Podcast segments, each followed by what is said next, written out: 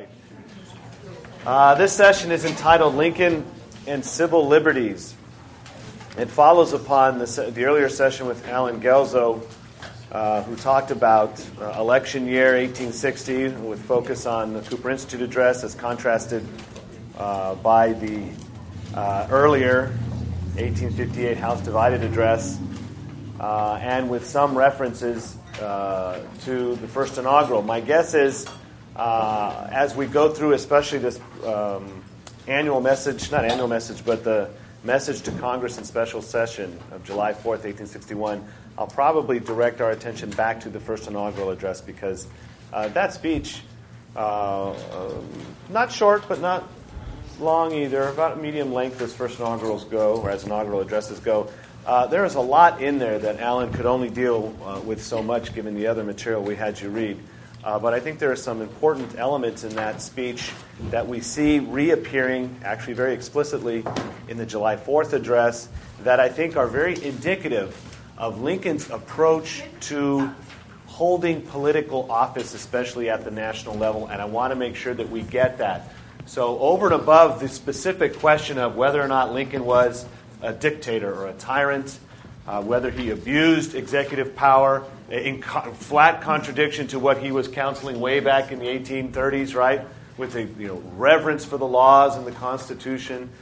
Uh, uh, out, outside of, or over and above even that particular question, I want us to see Lincoln's approach to the office and whether we can learn something about what he was teaching the nation about the proper relationship between officers of uh, the government and their authority as well as their relationship to the people. What was the role of public opinion?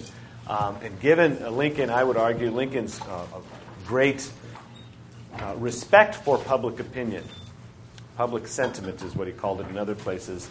Um, how do we see that respect fleshed out, as it were, in his own uh, practice and in the words that he uttered publicly, especially to uh, the representatives of the people? Uh, when he was president. And I think this is something that your students uh, can learn a lot uh, uh from. Uh, what does it mean to be an officer of the government when you live in a self governing regime?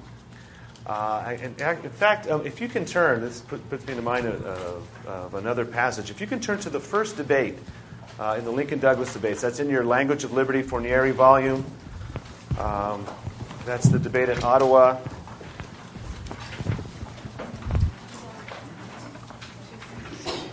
Where does it begin? 261. Is that right? Yeah, and you remember uh, these debates. Uh, the opening address was an hour with an hour and a half rejoinder, and then followed by a half hour rebuttal to that. Um, so Lincoln's comments are going to be in the middle of that. If we can turn to that real quickly, you'll see a statement that is one of his most famous statements regarding uh, public opinion.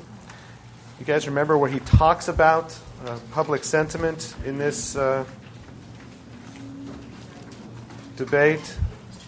I'm trying to find it. I have more than one version of this, so I'm kind of hopping around here. Uh, let's see. Hold on one second. It's a passage where he's talking about public sentiment Let's look at 286, where he's talking about public sentiment and, in particular, um, why he is so troubled by what Judge Douglas is saying publicly. Not even so much what he's doing, but what he's teaching people to expect from their rulers. On 286.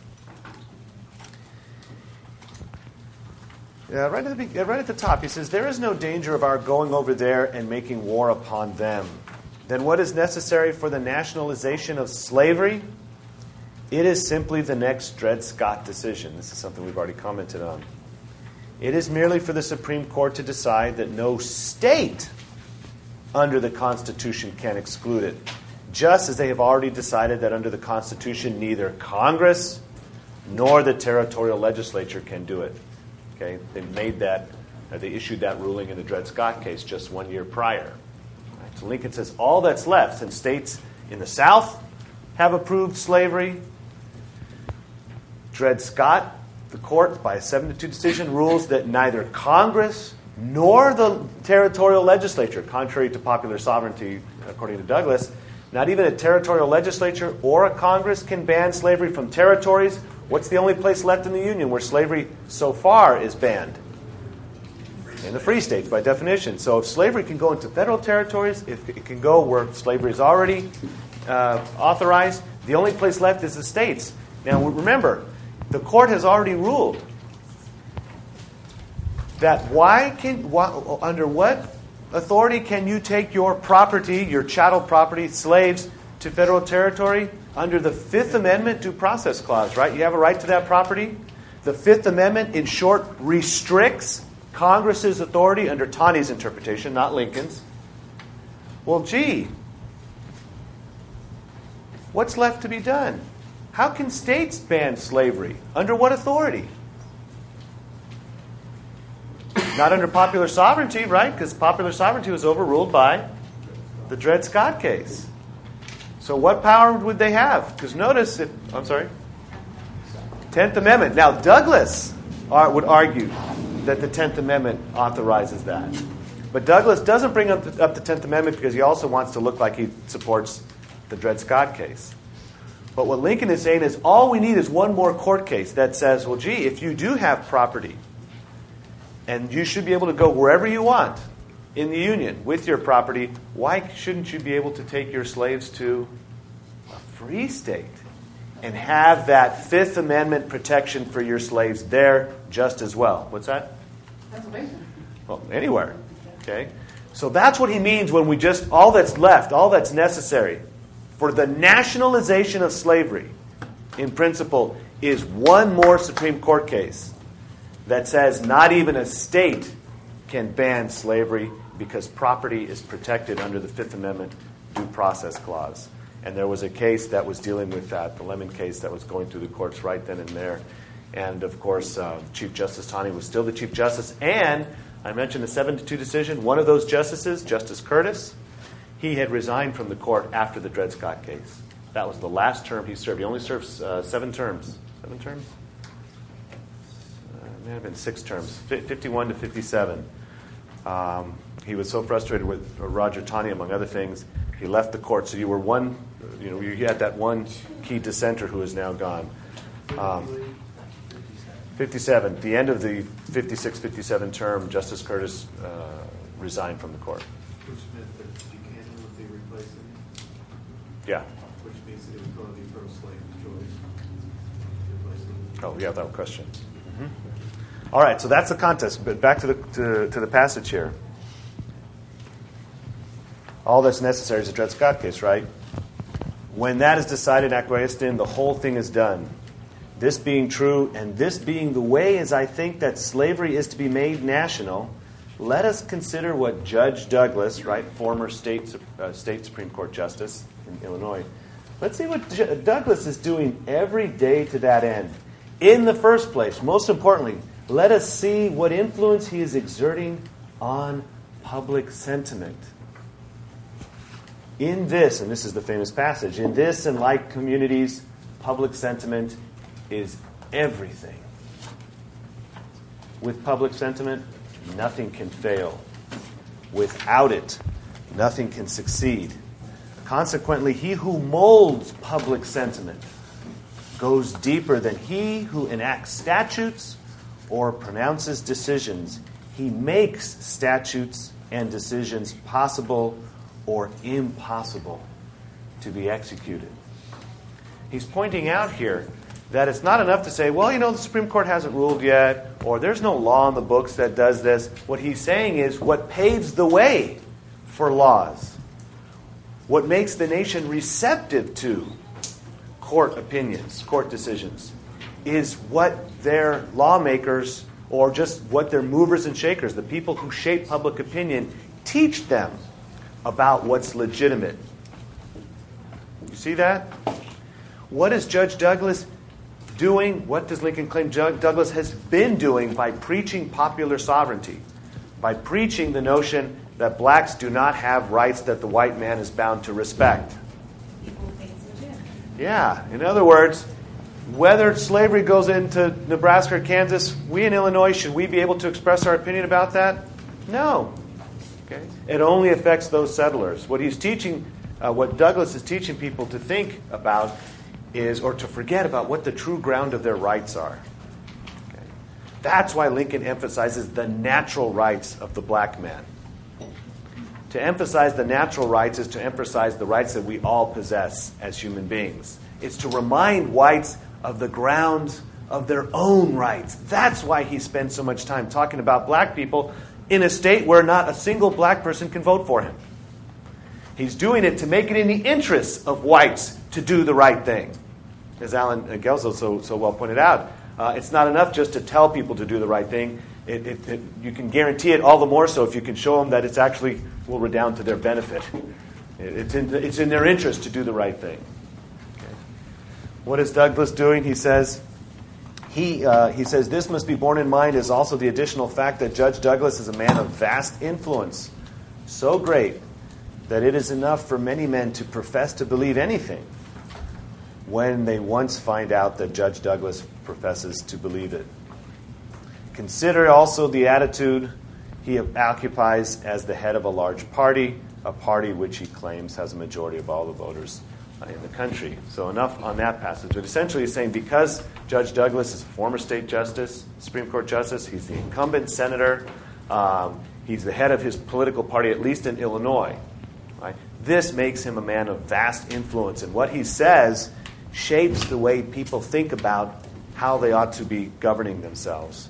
Um, Lincoln will later say that, he, that, that others are debauching the public mind. Uh, they're corrupting Americans' understanding of, of who they are and how they ought to uh, uh, allow themselves to be ruled.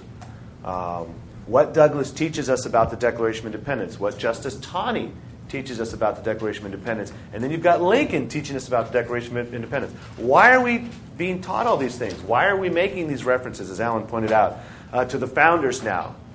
It's because of the battle for public opinion. You win that battle, how hard is it going to get? Uh, how hard is it uh, going to be for you to get a law passed? That's just a formality. Now, it's an important formality, right? We're a nation of laws, the rule of laws, what we call lex rex, where law is king rather than a particular person and their arbitrary will. I'm not saying that laws aren't important or executive decisions or Supreme Court cases, but what Lincoln is saying is those things just come at the end. And notice what happens when you haven't prepared the people for it. You can get an overwhelming decision like Dred Scott, and what happens?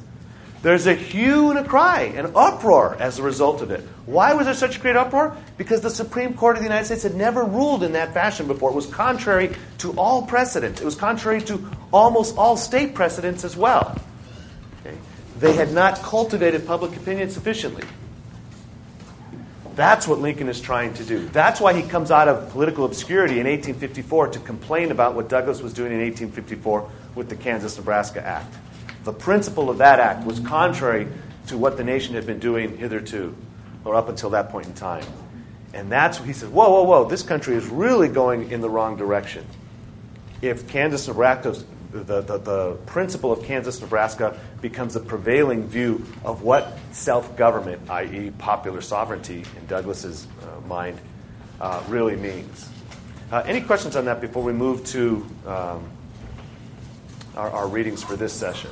I wanted to talk about public sentiment here because it's something that Lincoln not only uh, teaches us about, he practices what he preaches as well uh, in his speeches. I want to make sure that we catch that.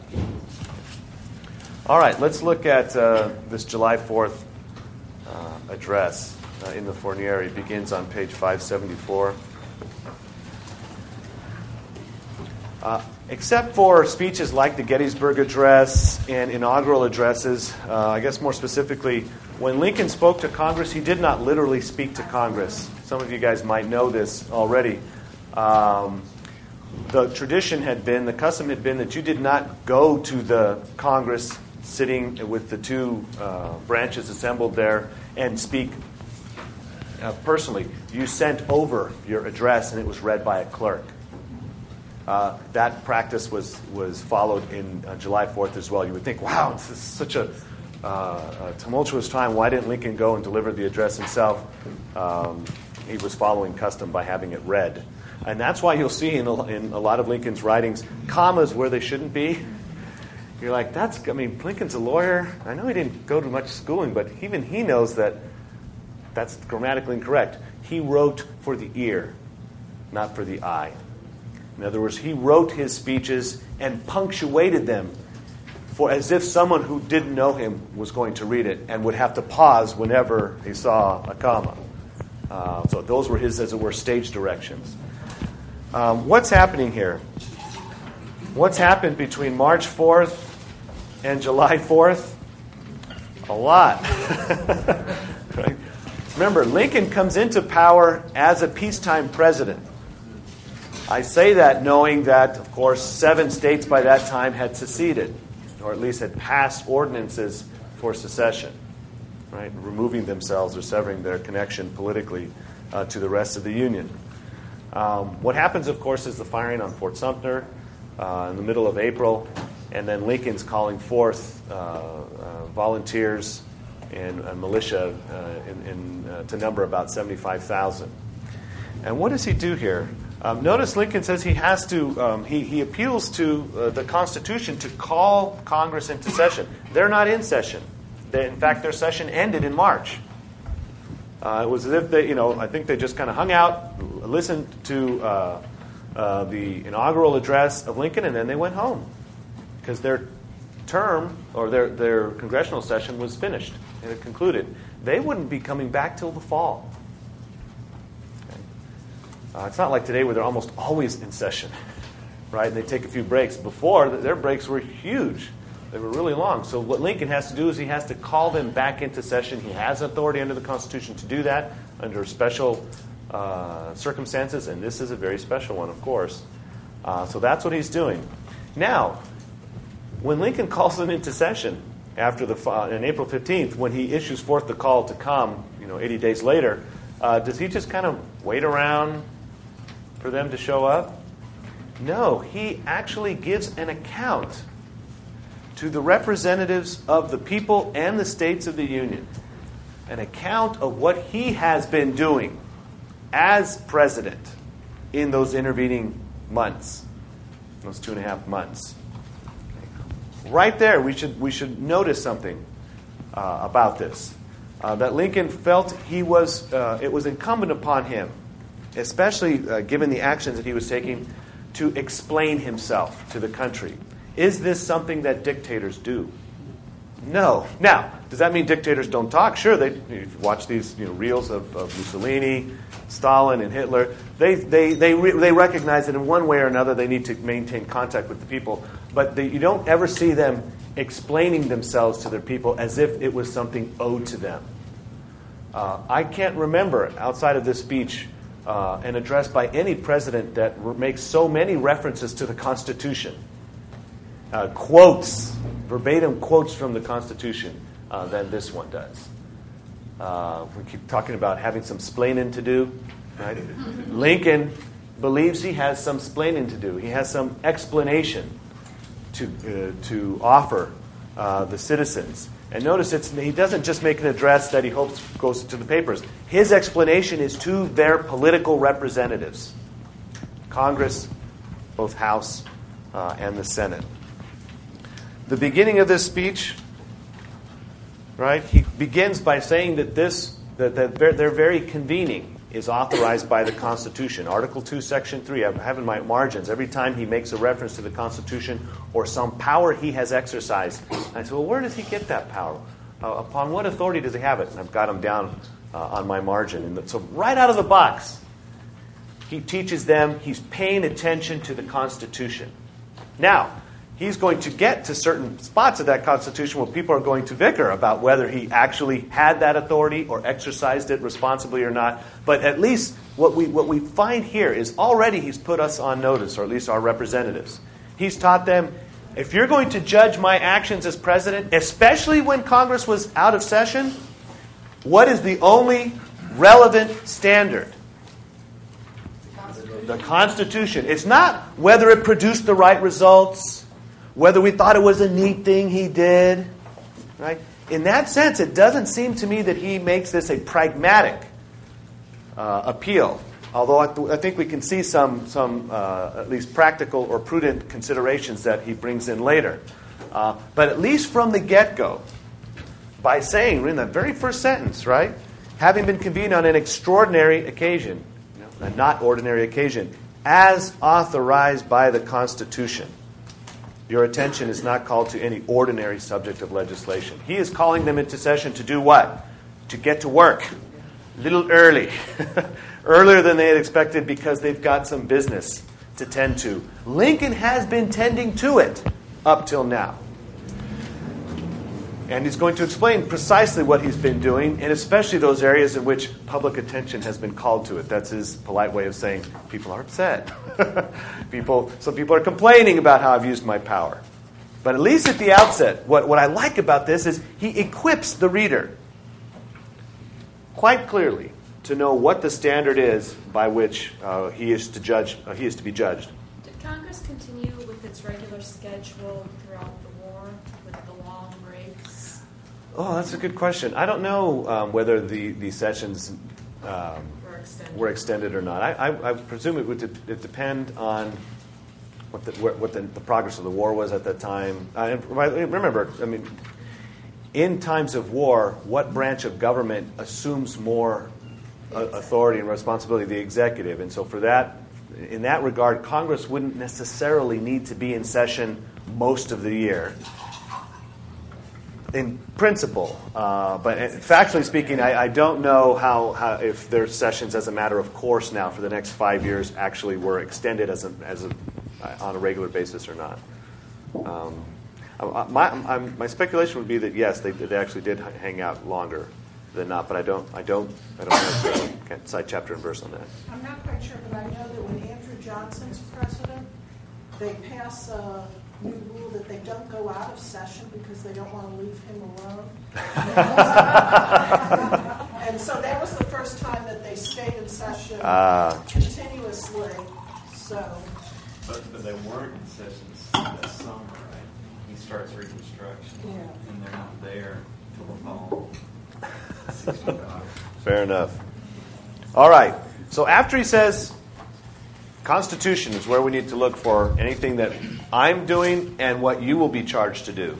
Okay? Lincoln uses this address in a way to pass the baton in some respect to Congress. What does he do next? He sets the context for his actions. He doesn't rush you right into about that habeas corpus thing. He, he, he, he cozies up to that. Uh, and, and I don't mean this merely as a rhetorical ploy, as it were. I mean it as something that a prudent office holder should do. He should give us the context for his actions. And what is the context? One word war or secession, if you want to be more polite, because that's what he begins with, right? South Carolina. He ticks off. These are the states. Six of them. And then he adds Texas two pages later, right? Six states, seven if you include Texas, where he says the functions of the federal government were found to be generally suspended. Yeah. Pretty calm. He goes on, right? Forts, arsenals, dockyards, custom houses, movable and stationary, property. These were seized and not kind of stealthily or just kind of behind the scenes. He says in open defiance, right? Open hostility to the government. It's clear what they're doing. Right? They were held in open hostility to this government. Armed forces had been organized, were organized, all, organizing all avowedly with the same hostile purpose. Uh, what is he setting up? What argument is he obviously setting up here? These actions precipitated by certain states, contrary to the Constitution, contrary even to many of their own citizens who didn't believe in secession or these actions that we're taking. These actions were the ones that precipitated the actions I have since taken and call you, uh, charge you uh, to fulfill your constitutional duty. Lincoln, in short, is not acting unilaterally. At least I think that's the implicit uh, argument being made here.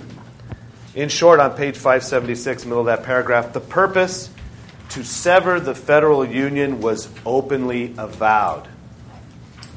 This is no minor issue that Lincoln has had to deal with, no minor conflict or controversy that has cropped up in the nation. This is the greatest disaster, uh, short of, you know, as he put it in 1838, a Napoleon, you know, striding the Atlantic to come over uh, and take over.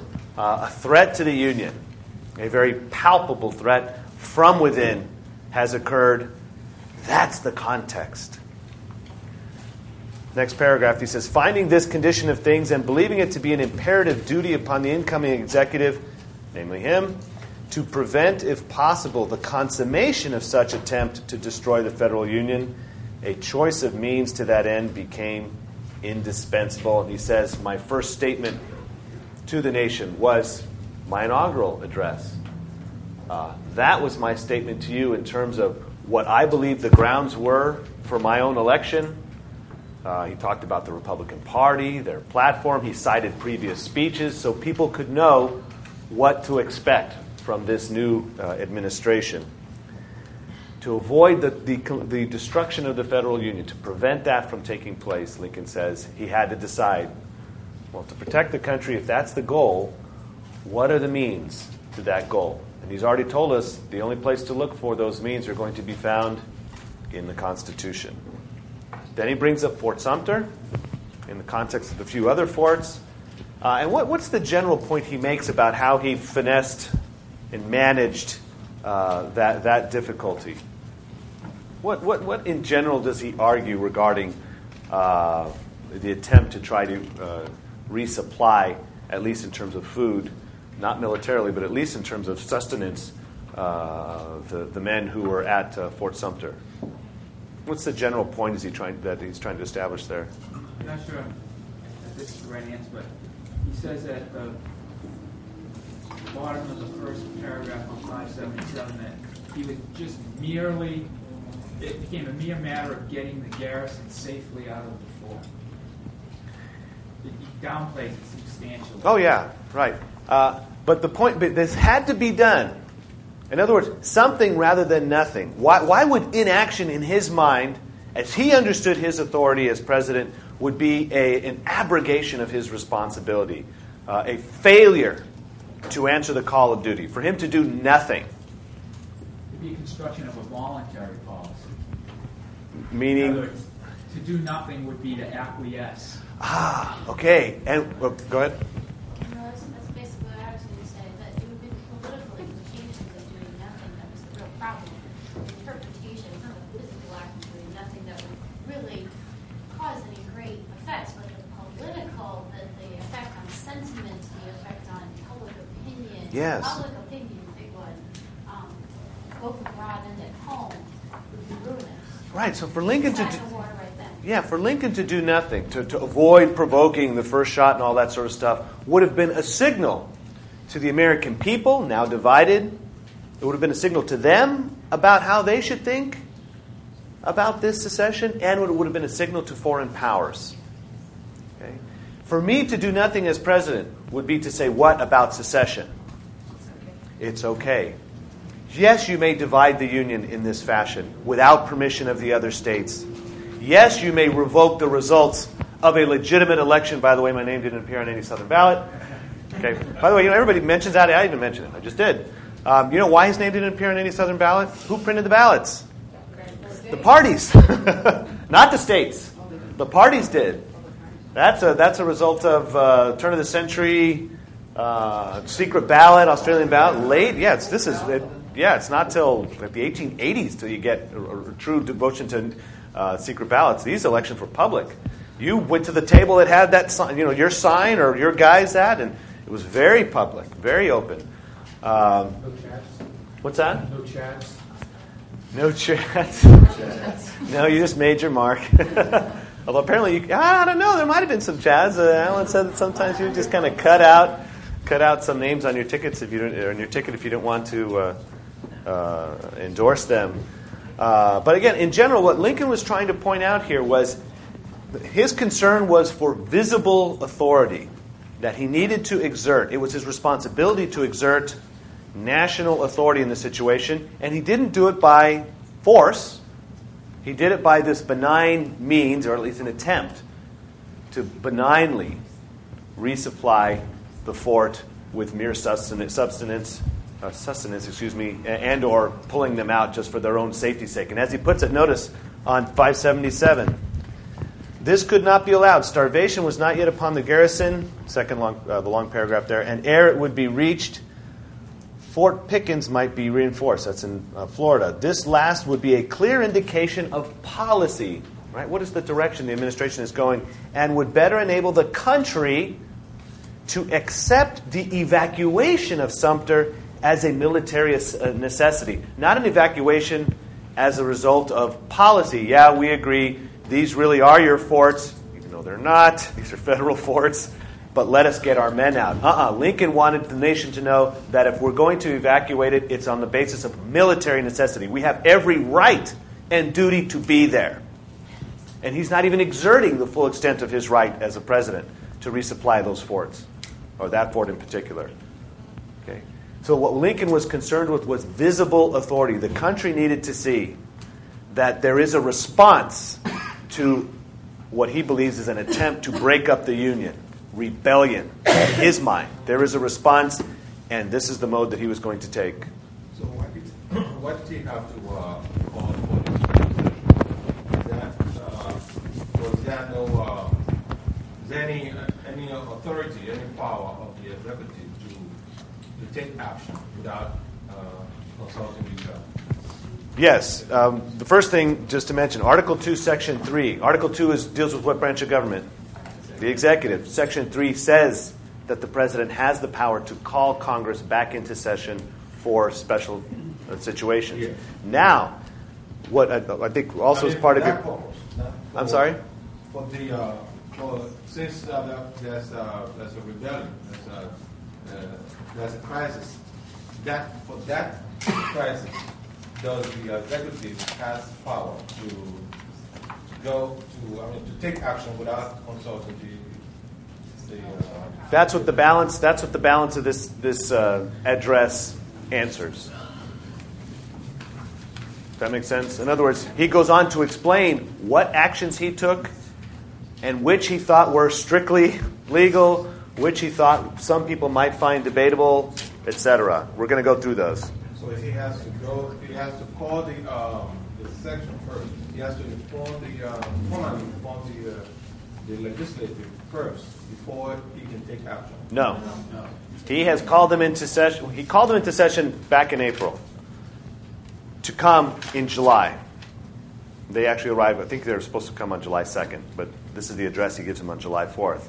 In that intervening time, since Congress is out of session, he believed it was his duty as the executive to address this national problem. The debate is precisely over the actions that he took. Were they legitimate or not? I am arguing he gives us the standard of the Constitution by which we can judge his actions, and now we're going to see what those actions were. Okay? Um, I had a question about Fort Sumter. Is it is it um is it just luck that the commander happens to be pro-union, or did all people in the in the federal military stay loyal? to Like obviously, like resigned his commission. No, a whole host of generals resigned their commission. So in fact, Lincoln points out in a later uh, speech, I think it's the Corning letter, where he points out, "Gee." You know, there might come a point in time where people will be upset at me for not taking stronger action. When I had these guys, I mean, he uh, asked Lee to, to stay on, right? And Lee resigned. He says there was a point in time where I could have imprisoned all these guys. How many lives? Talk about Monday morning quarterbacking. Yeah. Would have been saved?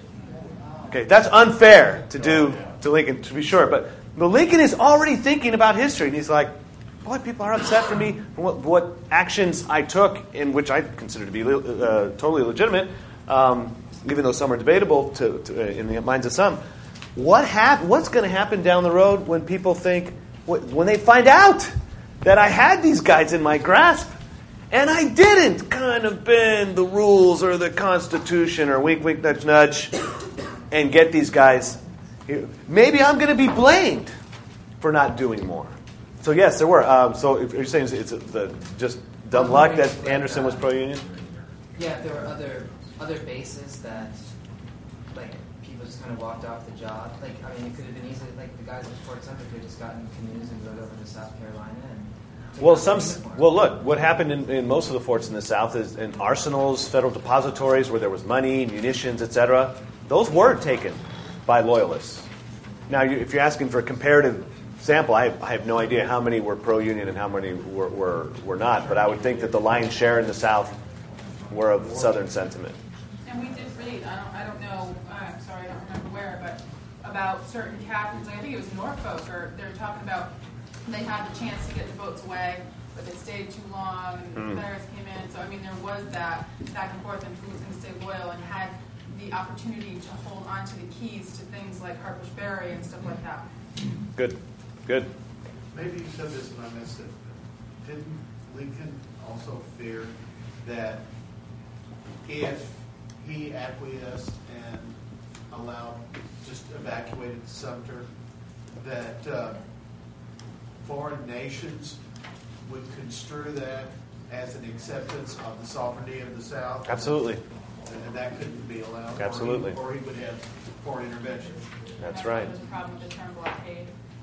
Yeah, blockades. a- I think of all the things that Lincoln did, the one action that arguably one could say he treated the South as if it were a belligerent nation was the blockade, the closing of ports. All the other ones, uh, so that one was finessed. But aside from that one, I think all the other ones, he he he, he treats secession as if it was a really, really, really, really large riot.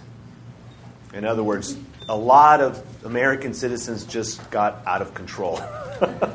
he, you know, he has to he has to do it that way because right, he doesn't even consider the border states border states, right? He says border states, so called, actually, middle states. Point: We're still a United States. I am the president of all, however many states there are. I should know this. I am president of all those states. I have an obligation to all of those citizens. A good, goodly number of them in a certain section of the Union are violating the Constitution and laws and treaties. Uh, but I treat all of them as members of the Union. Mhm. All right, let's let's move to uh, 578, 579. In, it, right, right here, right after he has set up the context for the actions, he still doesn't get to his actions yet. What does he do? He has us think a, a little bit about the nature of free society and republican. Here again, Lincoln puts on his kind of political philosophy hat. In the middle of a crisis, I think one of the great uh, glories of Lincoln is is how uh, pensive he invites the nation to become. He invites us to think, not just to react. Right, This isn't a visceral president, as it were. This is a rational one, and he invites us to do the same thing. He invites us to be sober and deliberate. Uh, one point that, uh, that could have been made about the first inaugural today, we were, at, you know, Alan was asking, is this a, you know, is this a saber rattling type of uh, uh, address? Is it more namby pamby? Um, the last paragraph, the most famous paragraph of the first inaugural, right? The better angels of our nature. Lincoln didn't write that paragraph originally. The penultimate paragraph was the closing paragraph. And William Seward looked at that and said, you know, into your hands, my fellow countrymen. And it's like, ah, we need to even tone it down even a little more than your closing paragraph. And he gave him a sample, and Lincoln looked at it and said, oh, this is good, don't like this, like this, don't like this. He was a great reviser of suggestions, and he took Seward's draft, made it Lincolnian, and that's where we get the better angels of our nature. Uh, Seward had originally written the guardian angel of the nation. And Lincoln said, No, you know what point I really want to make here is not so much that we are going to be saved by some outside force. You know who's responsible to fix this mess? We are. And we have the ability to do it if we appeal to the better angels, not the lesser demons of our nature. In other words, he acknowledges that we can do bad and we could do good. Boy, if there was ever a time for us, all of us, north, middle, and south, to do good, it's now. Let's calm down. Election's over. Let's appeal to the better angels of our nature. At Lincoln turns that into that majestic closing, but that was not the original draft. The original draft stopped just short of that paragraph. Okay? So, what does he say? Bottom of 578. Right after he says, Look, this issue has been forced upon us. I didn't choose it, but I need to react to it. I need to address it, better put. I have a constitutional responsibility to do so. So, what does he say? After he says they have forced upon the country the distinct issue immediate dissolution, secession, or blood. This issue embraces more than the fate of these United States. It presents to the whole family of man the question whether a constitutional republic, here again, he reminds us what kind of government we live in, how special it is, and what it requires of us. It's different than what other nations require of their people. It's harder to live in a constitutional republic because we have to choose to be self governing. It's a voluntary thing we do. In other countries, they don't have a choice, it's necessity. You do what you're told or off with your head. Here, we choose to impose the rules on ourselves.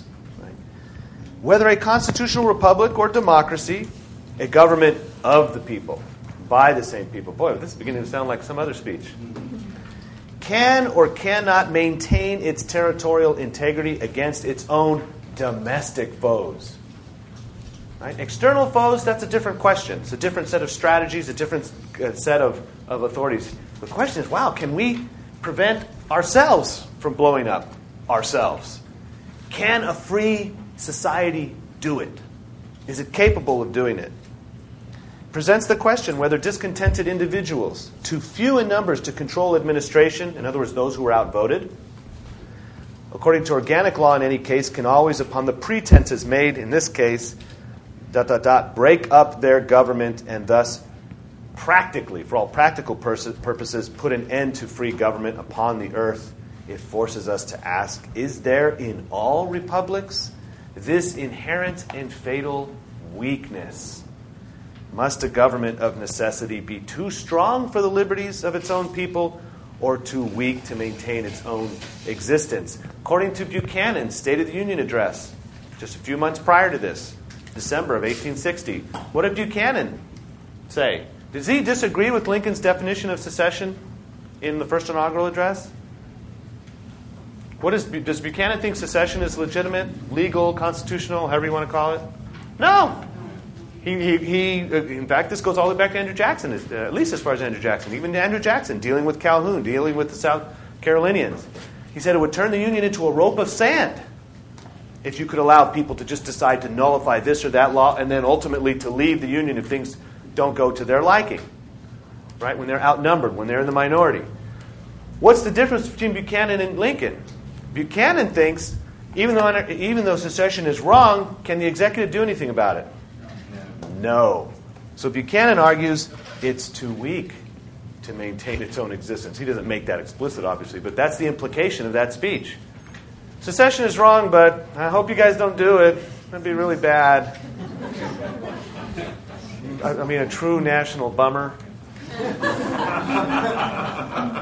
but am I going to lift a finger to keep you guys from doing it? And, you know, if anybody can deal with it, it's got to be Congress, and even then. No, I don't really see what they can do to stop you guys. Mm-mm.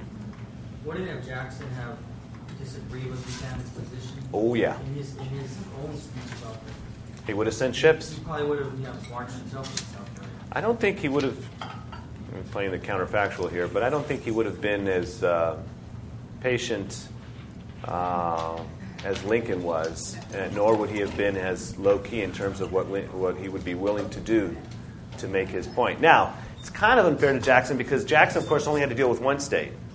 Seven? Would he have been willing? Actually, he probably would have. Never not changed my mind. All the more glory. Knocking out South Carolina, piece of cake. Seven. All right. Now we got ourselves. I'm kidding. I don't know anything about Jackson.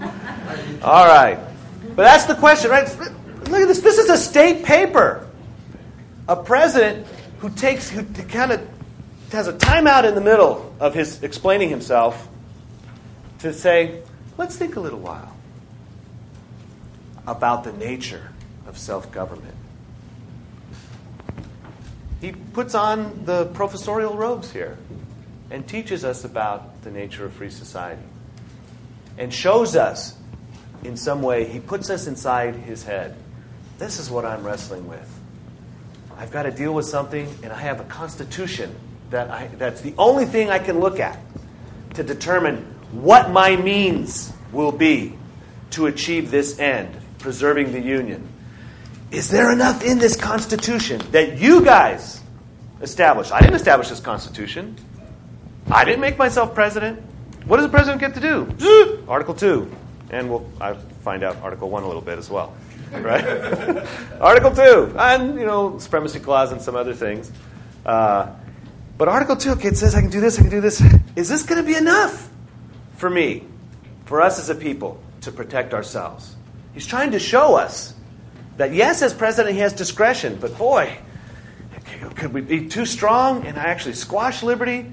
But if I don't go, if, if I go in the other direction, the whole game could be lost. Do you suppose if Madison had gotten his whole national government and knocked down any laws made by the state? By the states. Thing is, would that have made Lincoln's job easier? Would it have made secession impossible? At least the argument that secession. Yeah, on the face of it, absolutely, because the secession ordinance was what? No, well, now wait a second. Um, here might be an exception to that. If the secession ordinance was a uh, legislative matter, yes, Congress would have the authority at that point to just negative it. But if it was a product of a convention, then you're going, huh. Even then, I would say probably that they couldn't do it because unless the only way that the state could do it would be on the basis of the right to revolution. Because anything apart from that, you would say, well, does the state have the authority to hold a convention to take this course of action? Not according to the Constitution. So maybe Madison's fear that without that in the Constitution, Constitution couldn't necessarily preserve the Union as a whole. Had a point. You know what I'm saying? Like, Uh, he said that that would perhaps be the downfall of the Constitution, the lack of that in it. Didn't he say that in, his letter to? Perhaps, but he does get to a, a point in time where he, he rejects his earlier opinion, especially the opinion that he makes in uh, Kentucky resolutions that uh, argues that in very s- certain circumstances, a state could maybe possibly nullify a law. Uh, go ahead. Well, Madison has gotten his ultimate, his, uh, yeah, complete veto, then the states wouldn't have been able, if this, when the states passed the secession laws, they would have either been vetoed at that point, or they would have been okayed, which would have meant they had the right to do it. The right would be determined by, By the court and by. oh no, not by the court, By the- by the- by the Congress, just Right, by a the simple vote. Because during Reconstruction, all the states had to nullify or veto their secession laws. So they, those are all on the books of the states themselves. Right. That would have been decided well before Mhm. the ultimate veto had passed. Mhm. But if Definitely. you have the ultimate veto and you want to, I mean, paper is not going to keep them from revolting. Right, that's a different question. Revolt, right a revolution, you don't look at a piece of paper for that. Doesn't have to be in any constitution. That's written in your heart, as it were. There was going to be a civil war. Right. Well, I mean, it, it, it's hard to, to impose that counterfactual at the tail end. 1860, bam, drop it there, because obviously events took certain course that led up to it. Would you have had the Great Compromise of 1850? I mean, would you have, the, have had the Missouri Compromise? You know, a number of other events would have looked a little bit, maybe a lot of bit different. Um, all right, I need to move us along here. Um, he gives, he presents the example of Virginia again. Uh, what does he teach us about self government there? The crazy thing about Virginia is, I mean, first they voted against secession, then they voted for it. But strangely, you want you want to think you think Lincoln acted as a dictator. What happened in Virginia? He says there was a period of time, a month, right?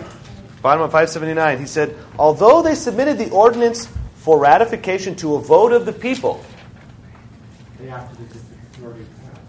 they acted as if it was a fait accompli, right? As if it was already a done deal. He said, to be taken on a day then somewhat more than a month distance, uh, distant, the convention and the legislature with leading men of the state, not members of either. These people aren't even elected in some instances. What are these people doing on behalf of the Commonwealth of Virginia? Acting as if they were elected. You know what I call that? Usurpation. Right?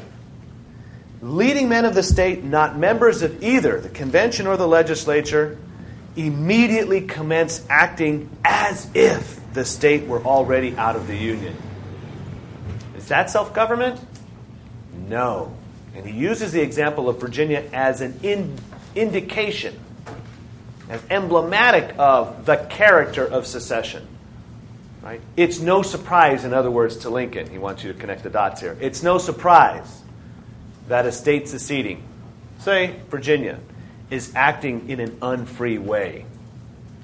Okay? Once you reject, in Lincoln's mind, his understanding of how constitutions operate, how elections should be uh, uh, conducted and obeyed by both the winner and the loser, once you reject that, all bets are off in terms of your expectations, your hopes for establishing uh, a free society.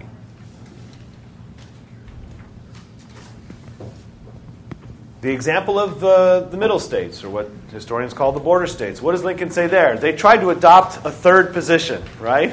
Not supreme loyalty to the Constitution, as the Constitution mandates, supreme law of the land, and not outright secession. They, what's this mushy middle position they've got? Oh, yeah, armed neutrality. Not quite, I wouldn't say that's an oxymoron, but it, it, it galls Lincoln because armed neutrality on paper may sound fine and dandy. We're not taking sides. But like popular sovereignty, Lincoln says armed neutrality, if I were to acquiesce in that, would be tantamount to what? Yeah, helping the enemy. In other words, if this, especially because they're middle states, if they're not just neutral, they're not just, uh, oh, say Belgium, right? Uh, if, they're, they're, if they're not just neutral, but they are armed, that kind of prevents Lincoln from carrying out his commander in chief duties, his presidential duties, his faithfully ex- take care that the laws be faithfully, ex- faithfully executed in all the states below that armed cordon, right? So it may look like they're not taking sides, but in fact, it will have been secession accomplished if he were to respect that. I can't arrest you if I can't get to you. Correct. That's right. That's right.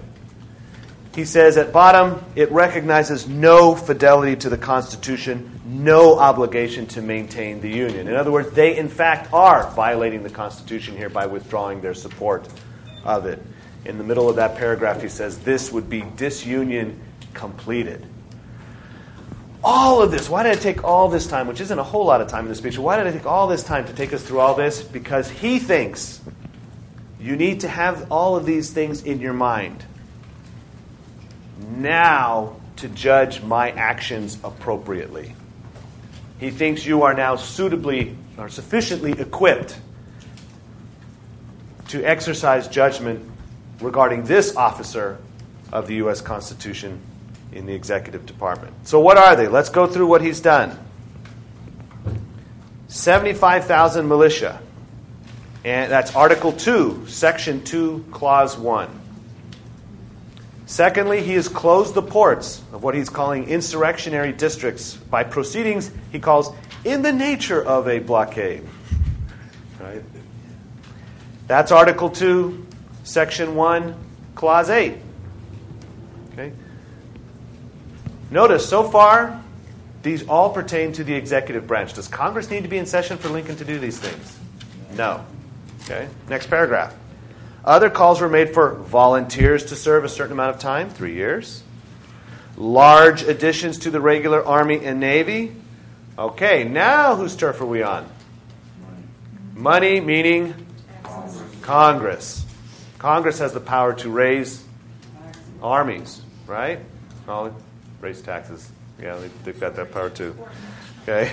That's Article 1, Section 8, which is that long list of 18 powers, actually 17 plus the necessary and proper clause. Article 1, Section 8, clauses 11 through 16 deal with the, the war powers insofar as they are, are uh, vested in Congress. Right? So, what does Lincoln say? These, oh, the previous paragraph so far, all was believed to be strictly legal. Next paragraph, these measures, whether strictly legal or not, were ventured upon what appeared to be, appeared to whom? Lincoln. what appeared to be A, popular demand, and B, public necessity.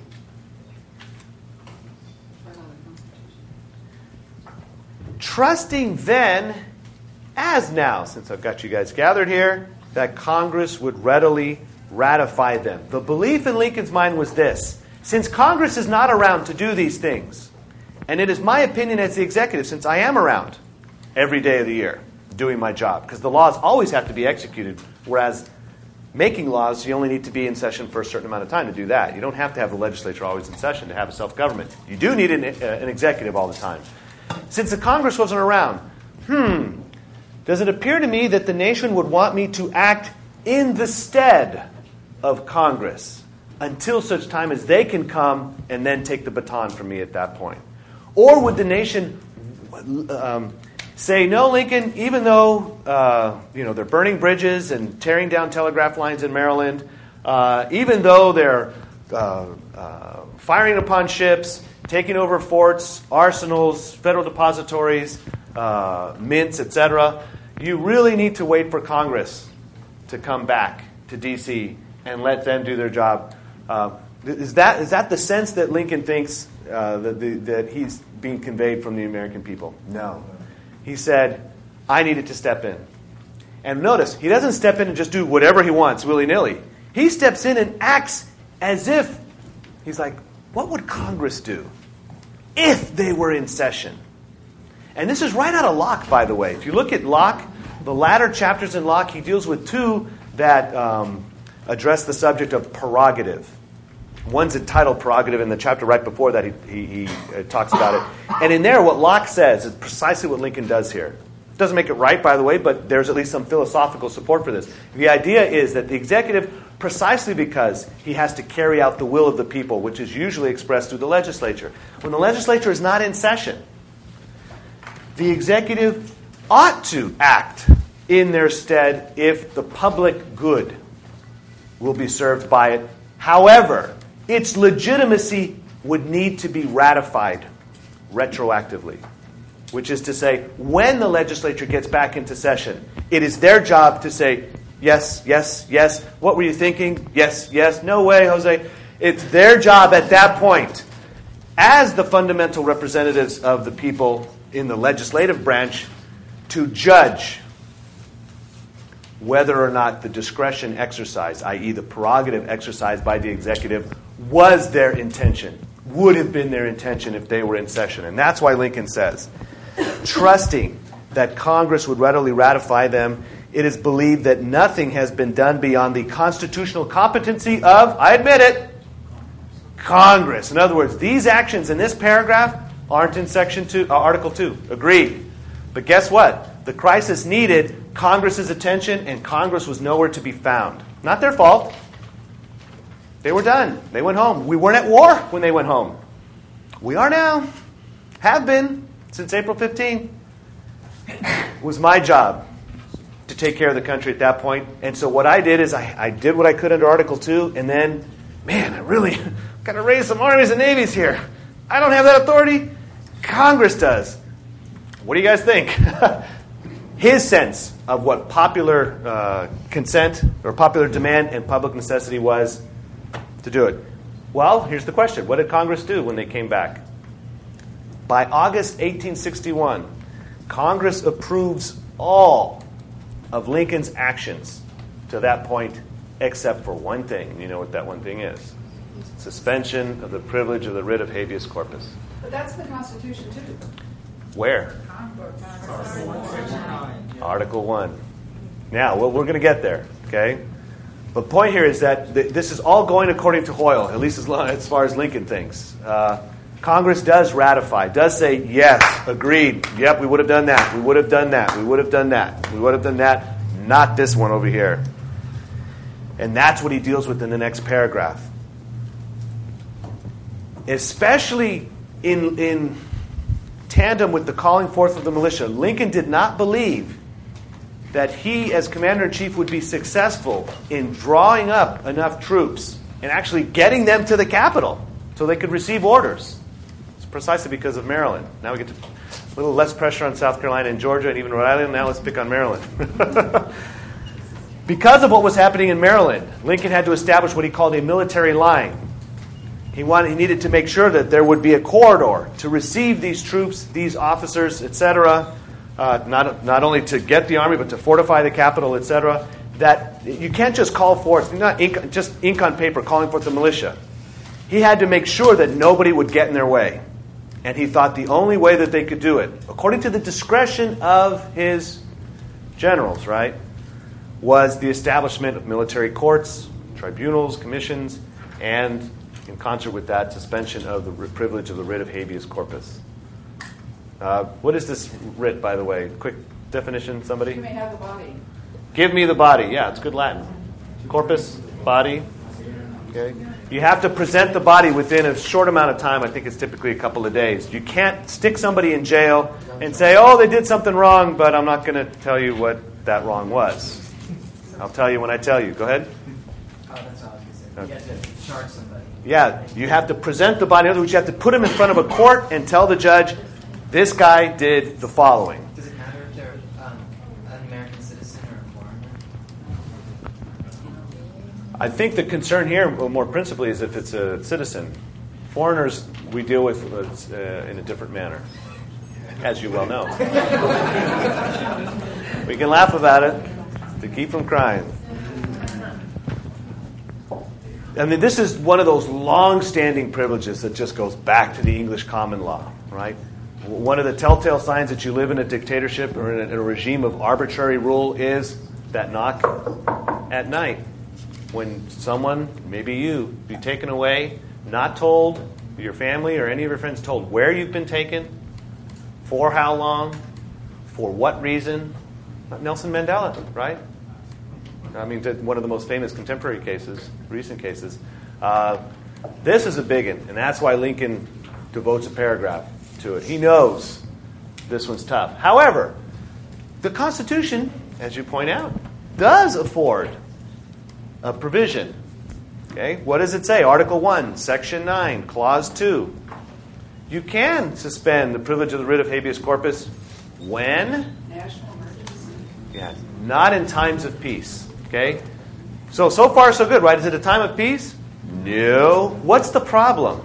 It doesn't state if it's Congress that has the right to suspend the right of habeas corpus or the president. Okay, now how does Lincoln how does Lincoln deal with this? The next page, right? He says, look, in Article 2, which is my turf, Section 3, the last phrase, right? I am to take care that the laws be faithfully executed. And boy, if I have to do that, I need to make sure that I don't violate those very laws. Top of 581. He says the whole of the laws which were being which were required to be faithfully executed were being resisted. Failing of execution in nearly one third of the states. Must they be allowed to finally fail of execution, even had it been perfectly clear that by the use of means necessary to their execution, some single law made in such extreme tenderness of the citizen's liberty that practically it relieves more of the guilty than of the innocent should to a very limited extent be violated. He didn't suspend the writ of habeas corpus throughout the entire United States. That's what he's implying there. To state the question more directly, and by the way, he doesn't agree with this, but he's proposing it this way. Are all the laws but one to go unexecuted and the government itself go to pieces, lest that one be violated? But guess what?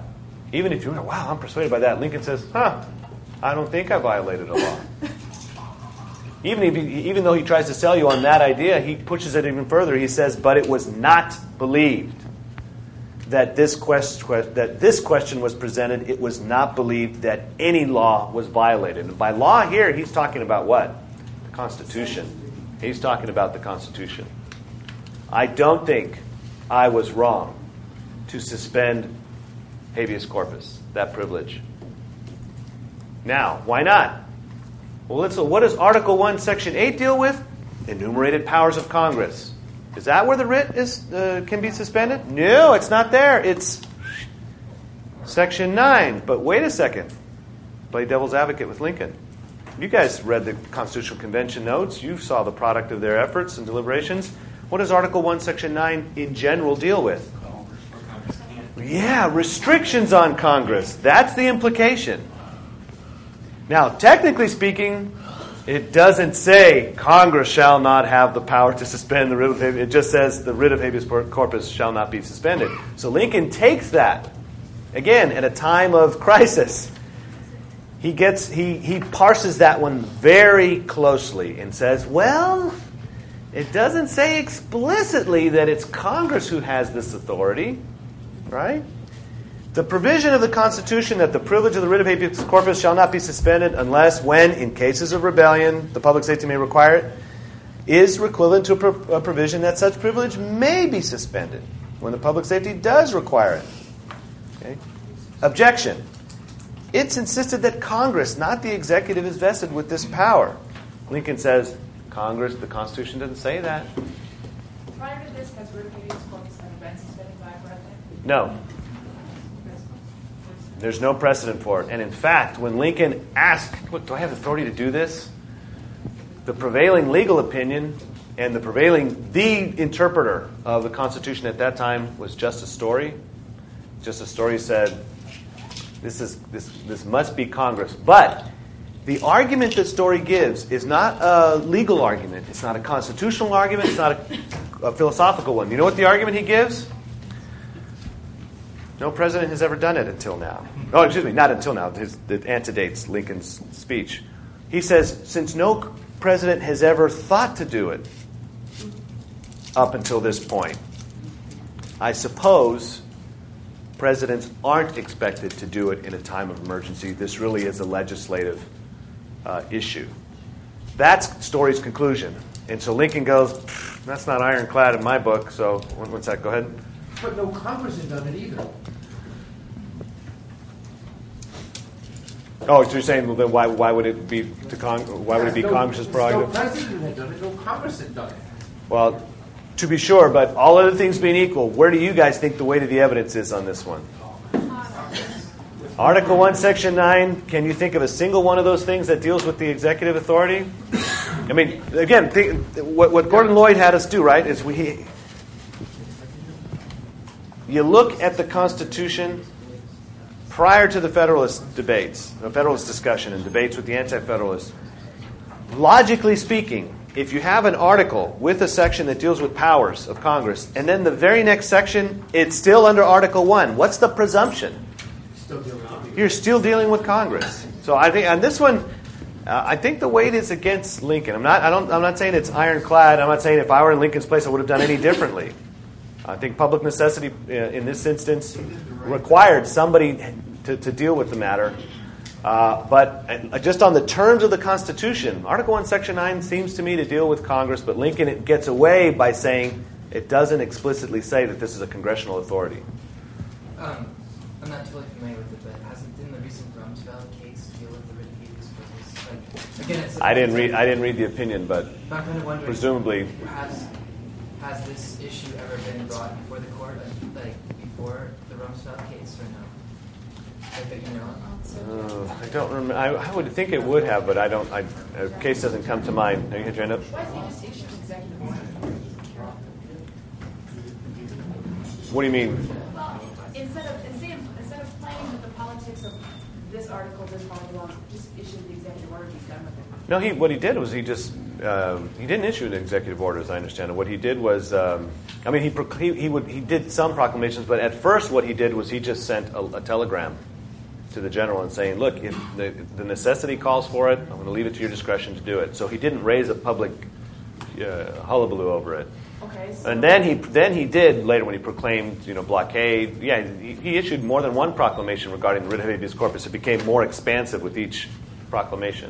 Okay, but I guess what I'm trying to get at, or, or maybe trying to make clear to myself, is as we define certain powers as they pertain to certain articles with branches, why can't presidents just always then sidestep any of the articles by just saying No, because then that we wouldn't be, uh, as he put it, puts it later, it, we would be in the field of political absolutism. In other words, we would then start interpreting executive power as the executive can do whatever he wants, whenever he wants. And Lincoln doesn't want to do that. He is doing everything he can to show that dealing with the, the most calamitous crisis that we could face in a constitutional manner.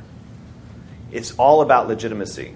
He doesn't want to do the right thing simply because it's the right thing. He wants to do it in the right way, which is why he waits so long about emancipation. He can't just do emancipation because it's the right thing. He can only do what we've given him power to do. And we have not, in his mind, given him power to do whatever he wants by executive proclamation. That would be dictatorship. You see what I'm saying? You can't just say, well, this is what's necessary, this is what the public wants.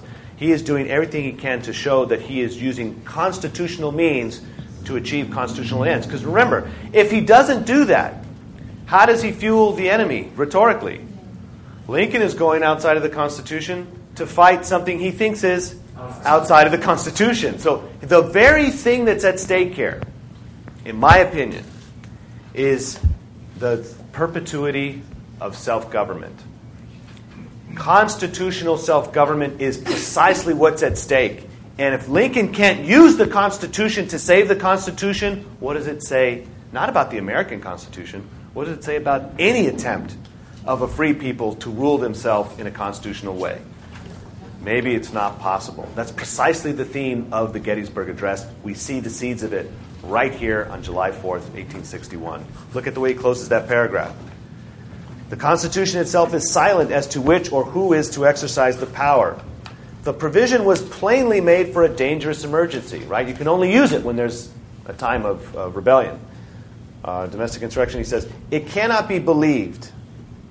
The framers of the instrument intended that in every case the danger should run its course until Congress could be called together, the very assembling of which might be prevented, as was intended in this case by the rebellion. Here in Lincoln's, uh, I think, well, let me ask you, what does Lincoln mean by that? Why was he ju- ultimately justified? He doesn't think he broke any law or the Constitution. Did he, he did not believe he violated the Constitution when he did this. At the end of the, I mean, bottom line, why did he think he was justified in doing this? Well, Congress isn't in session. We don't wait until they come back when people might be running amok in Maryland. And I'm thinking that if the framers took the time to put into the Constitution the recess appointment provisions to give the president power to do something when Congress isn't in session, Mm-hmm. um, would they have, if had, if they had thought of it, been less willing to do something in a national emergency than to appoint some guy an ambassador in a recess appointment? I'm not sure what your question is.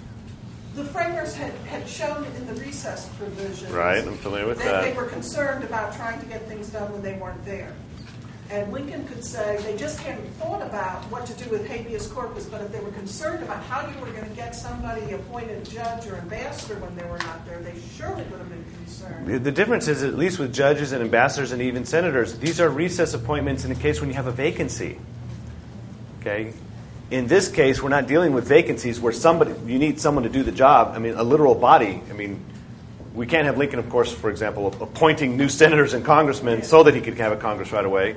Uh, we're dealing with an emergency that, again, it's, it's like one of those situations. This, what's this is what makes constitutions difficult to write. You can't cover every conceivable circumstance and think through. On the main, do you want an executive or do you want a legislature to suspend the writ of habeas corpus? Just in principle, which would you feel more safe? The legislature, all the way, hands down, slam dunk, no, no doubt about it. Now, are there not instances? Can we think of a situation? Lincoln can. when Congress won't be around to do something like that, and the public necessity will call for it. He says this is precisely the situation. He convinced me. Lincoln's argument is time. Washington D.C. could have been gone by the time Congress tried to get there. So, period. So here is one of those. Good. Virginia and Maryland surrounding the capital. Virginia was already ready to secede, and Maryland is a border, but definitely leaning. Well, let me play, let me play devil's advocate here. Then why doesn't Lincoln group the writ of habeas corpus with those other things that he acknowledged straight out were Congress's purview? Congress is back in session now.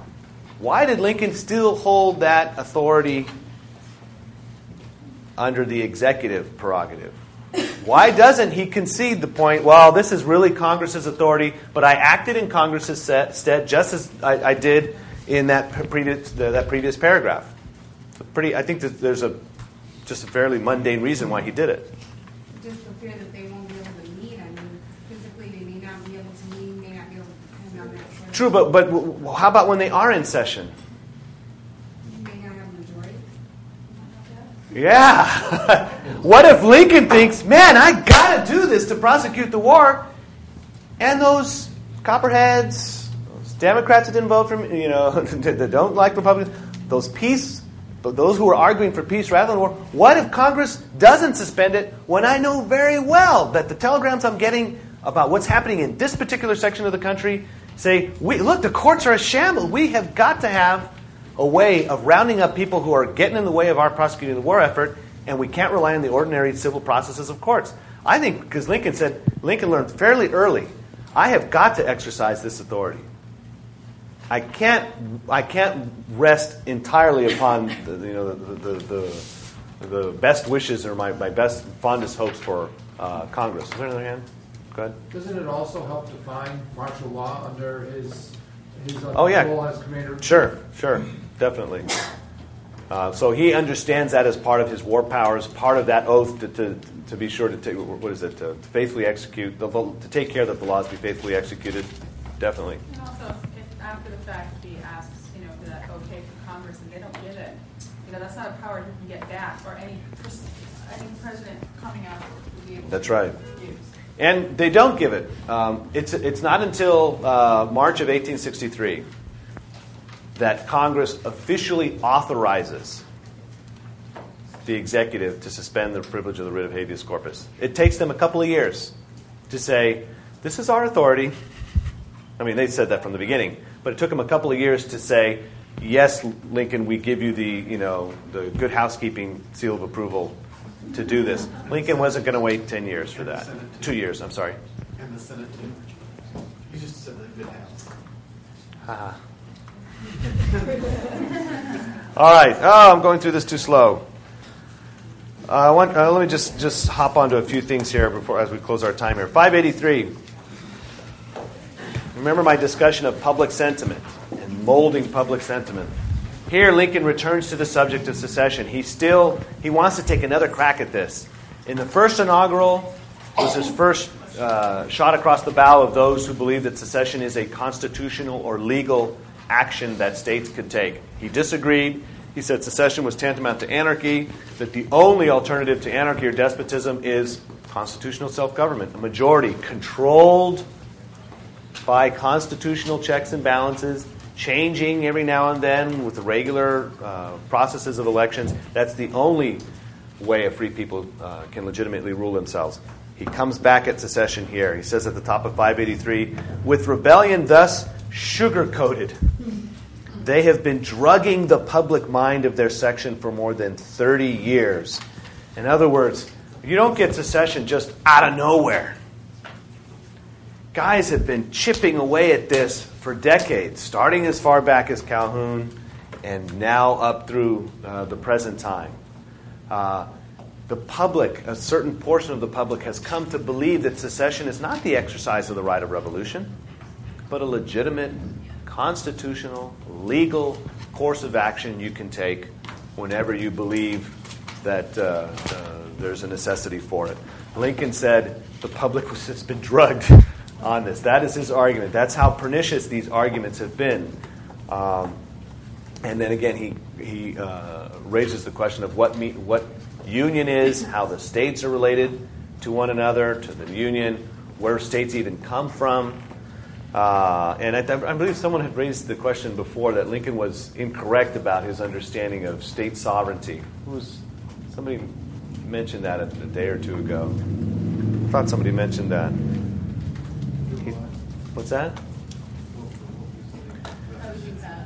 About state sovereignty that Lincoln, for example, bottom of 583, what does Lincoln say? He says the states have their status in the Union, they have no other legal status. Top of 584, the Union and not themselves separately procured their independence and their liberty. By conquest or purchase, the Union gave each of them whatever of independence and liberty it has. The Union is older than any of the states, and in fact, created them as states. Charles Cotesworth Pinckney. Go ahead. In Madison's notes, page 33. This is Pinckney, by the way, not. This is Pinckney. This is Madison's notes on Pinckney. And uh, granted, this is an opinion.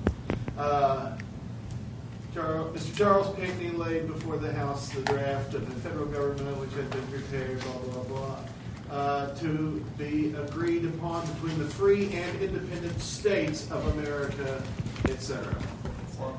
No surprise that it's a South There were- Carolinian. There were numerous comments, I mean, that was just the only one that I have to, still have a book to, to lay my hands on quickly, but there were numerous other comments by other delegates at the convention that said exactly the same kinds of. The question is, was that the uniform belief of the founders at that time? Lincoln's argument would be, I'm sorry, go ahead. Each one of the 13 states separately, the peace treaty, when the British recognized independence of the United States, and then lists each one. Uh, there, there could be there could be other reasons for why those are listed seriatim in that way, but I don't have that in front of me, so I, I can't really talk about that. Um, I think in, in part you would do that to make it clear that each of those really is now without the their, without the legal connection. Federation with each state retaining its freedom, sovereignty, and independence, not. Besides that, Ex- Articles of well- Confederation, by definition of the word confederation, is an alliance of independent states for common purposes. Technically, that's correct. government is a balance between two. I would say, but but what ultimately defines what ultimately defines those words are the terms of the document. And if the document, you could say, just like you say, hey, we heart SOP, right? We love separation of powers, and then turn around and violate it. Would you say that that's a truly a government of separated powers? No. So in that sense, they could say we're totally sovereign, but we don't get to make war anymore. We don't get to make treaties. Sorry, You that's you know what I'm saying. So, but I don't want to. I don't want to re. Uh, I don't want to raise that again. Lincoln's comment on the Confederate Constitution. Another way to work on public opinion, trying to point out that the Confederate States aren't interested in you knowing what the true ground of the, your rights are. What formed the Confederate States of America? Not we the people. It's we the states. Boy, that sounds an awful lot like where's the sovereignty lie? With individuals? No, but with government. Gee, that sounds like divine right of kings stuff. That is, there's no there's no Lockean state of nature language there.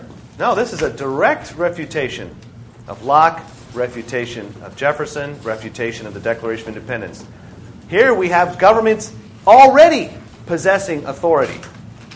Lincoln says, "Wow, what happened to liberty? What happened to rights?" 585, middle. They are not partial to that power which made the Constitution and speaks from the preamble, calling itself we the people. Next page, bottom of that top paragraph.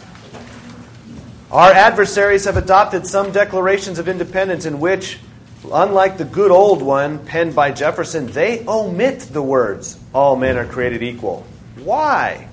They have adopted a temporary national constitution, uh, in the preamble of which, unlike our good old one, signed by Washington, they omit we the people and substitute we the deputies of the sovereign and independent states. Why? Why this deliberate? In other words, they in, intended to do this.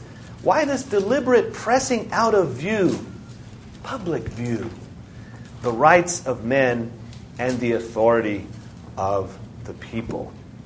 Okay.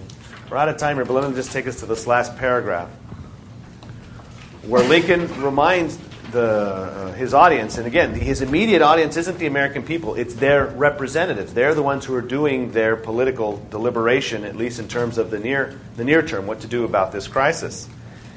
As a private citizen, the executive, Lincoln, could not have consented that these institutions shall perish. He had just con- contrasted the old Declaration of Independence with these new ones from the South. The old Constitution, the one he's trying to hold on to and preserve and maintain, and this new Constitution of the Confederate States of America, trying to show that one is all about freedom, all about rights, and the other one about the opposite. He felt that he had no moral right to shrink or even to count the chances of his own life and what might follow. In full view of his great responsibility, he has so far done what he has deemed his duty. In other words, I'm done explaining what I have done, what brought us to this state, what the context has been and is for the actions that I have taken thus, far. You, now who's the you here? It's Congress, House, and Senate. You will now, according to your own judgment, perform yours. He sincerely hopes that your views and your action may so accord with his as to assure all faithful citizens who have been disturbed in their rights of a certain and speedy restoration to them under the Constitution and the laws. Let us renew our trust in God and go forward without fear and with manly hearts. I took the time to take us through this one uh, detailed speech because I wanted you to see a couple of things here. I wanted you to see how Lincoln teaches us to think about ourselves as a self governing people. How, when he does something, he teaches us why he's doing it its legitimacy, its authority, its constitutionality. And therewith, teaching us what we should expect from any ruler, legislator, executive, or judge.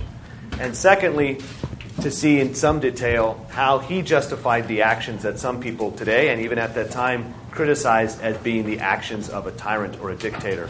Uh, just some references that, for those of you who are more interested or interested more in this topic.